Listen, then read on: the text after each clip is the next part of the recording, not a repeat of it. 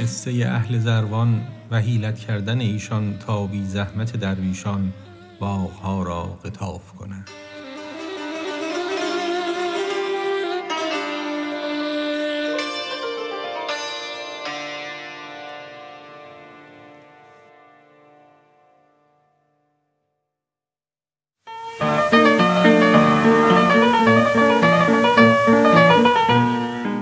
قصه اصحاب زروان خوانده ای پس چرا در حیله جویی مانده ای حیله می کردند گزدم نیش چند که برند از روزی درویش چند.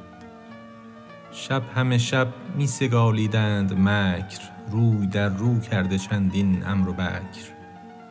خفیه می گفتند سرها آن بدان تا نباید که خدا دریابد آن. با گل انداینده اسگالید گل دست کاری می کند پنهان ز دل. گفت الا یعلم هواک من خلق ان فی نجواک صدقا ام ملق. گفت یغفل عن ظعین قد غدا من یعاین این مثواه غدا اینما قد هبطا او صعدا قد تولاه و احصی عددا. گوش را اکنون ز غفلت پاک کن. استماع هجر آن غمناک کن. آن زکاتی دان که غمگین را دهی گوش را چون پیش دستانش نهی. بشنوی غم های رنجوران دل فاقه جان شریف از آب و گل. خانه پر دود دارد پر فنی مر ورا بگشا ز اصغا روزنی. گوش تو او را چو راه دم شود دود تلخ از خانه او کم شود.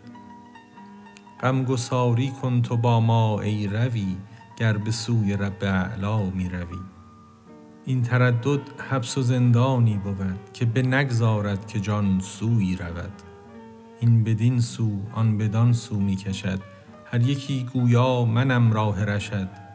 این تردد عقبه راه حق است.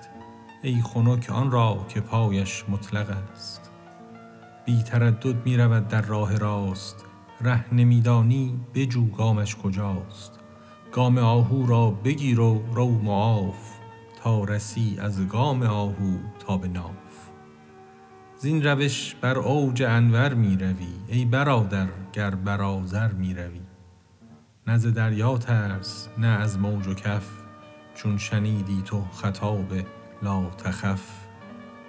لاتخف لاتخف دان چونک خوفت داد حق نان فرستد چون فرستادت طبق. خوف آن کس راست کو را خوف نیست غصه آن کس را کش این جا طوف نیست.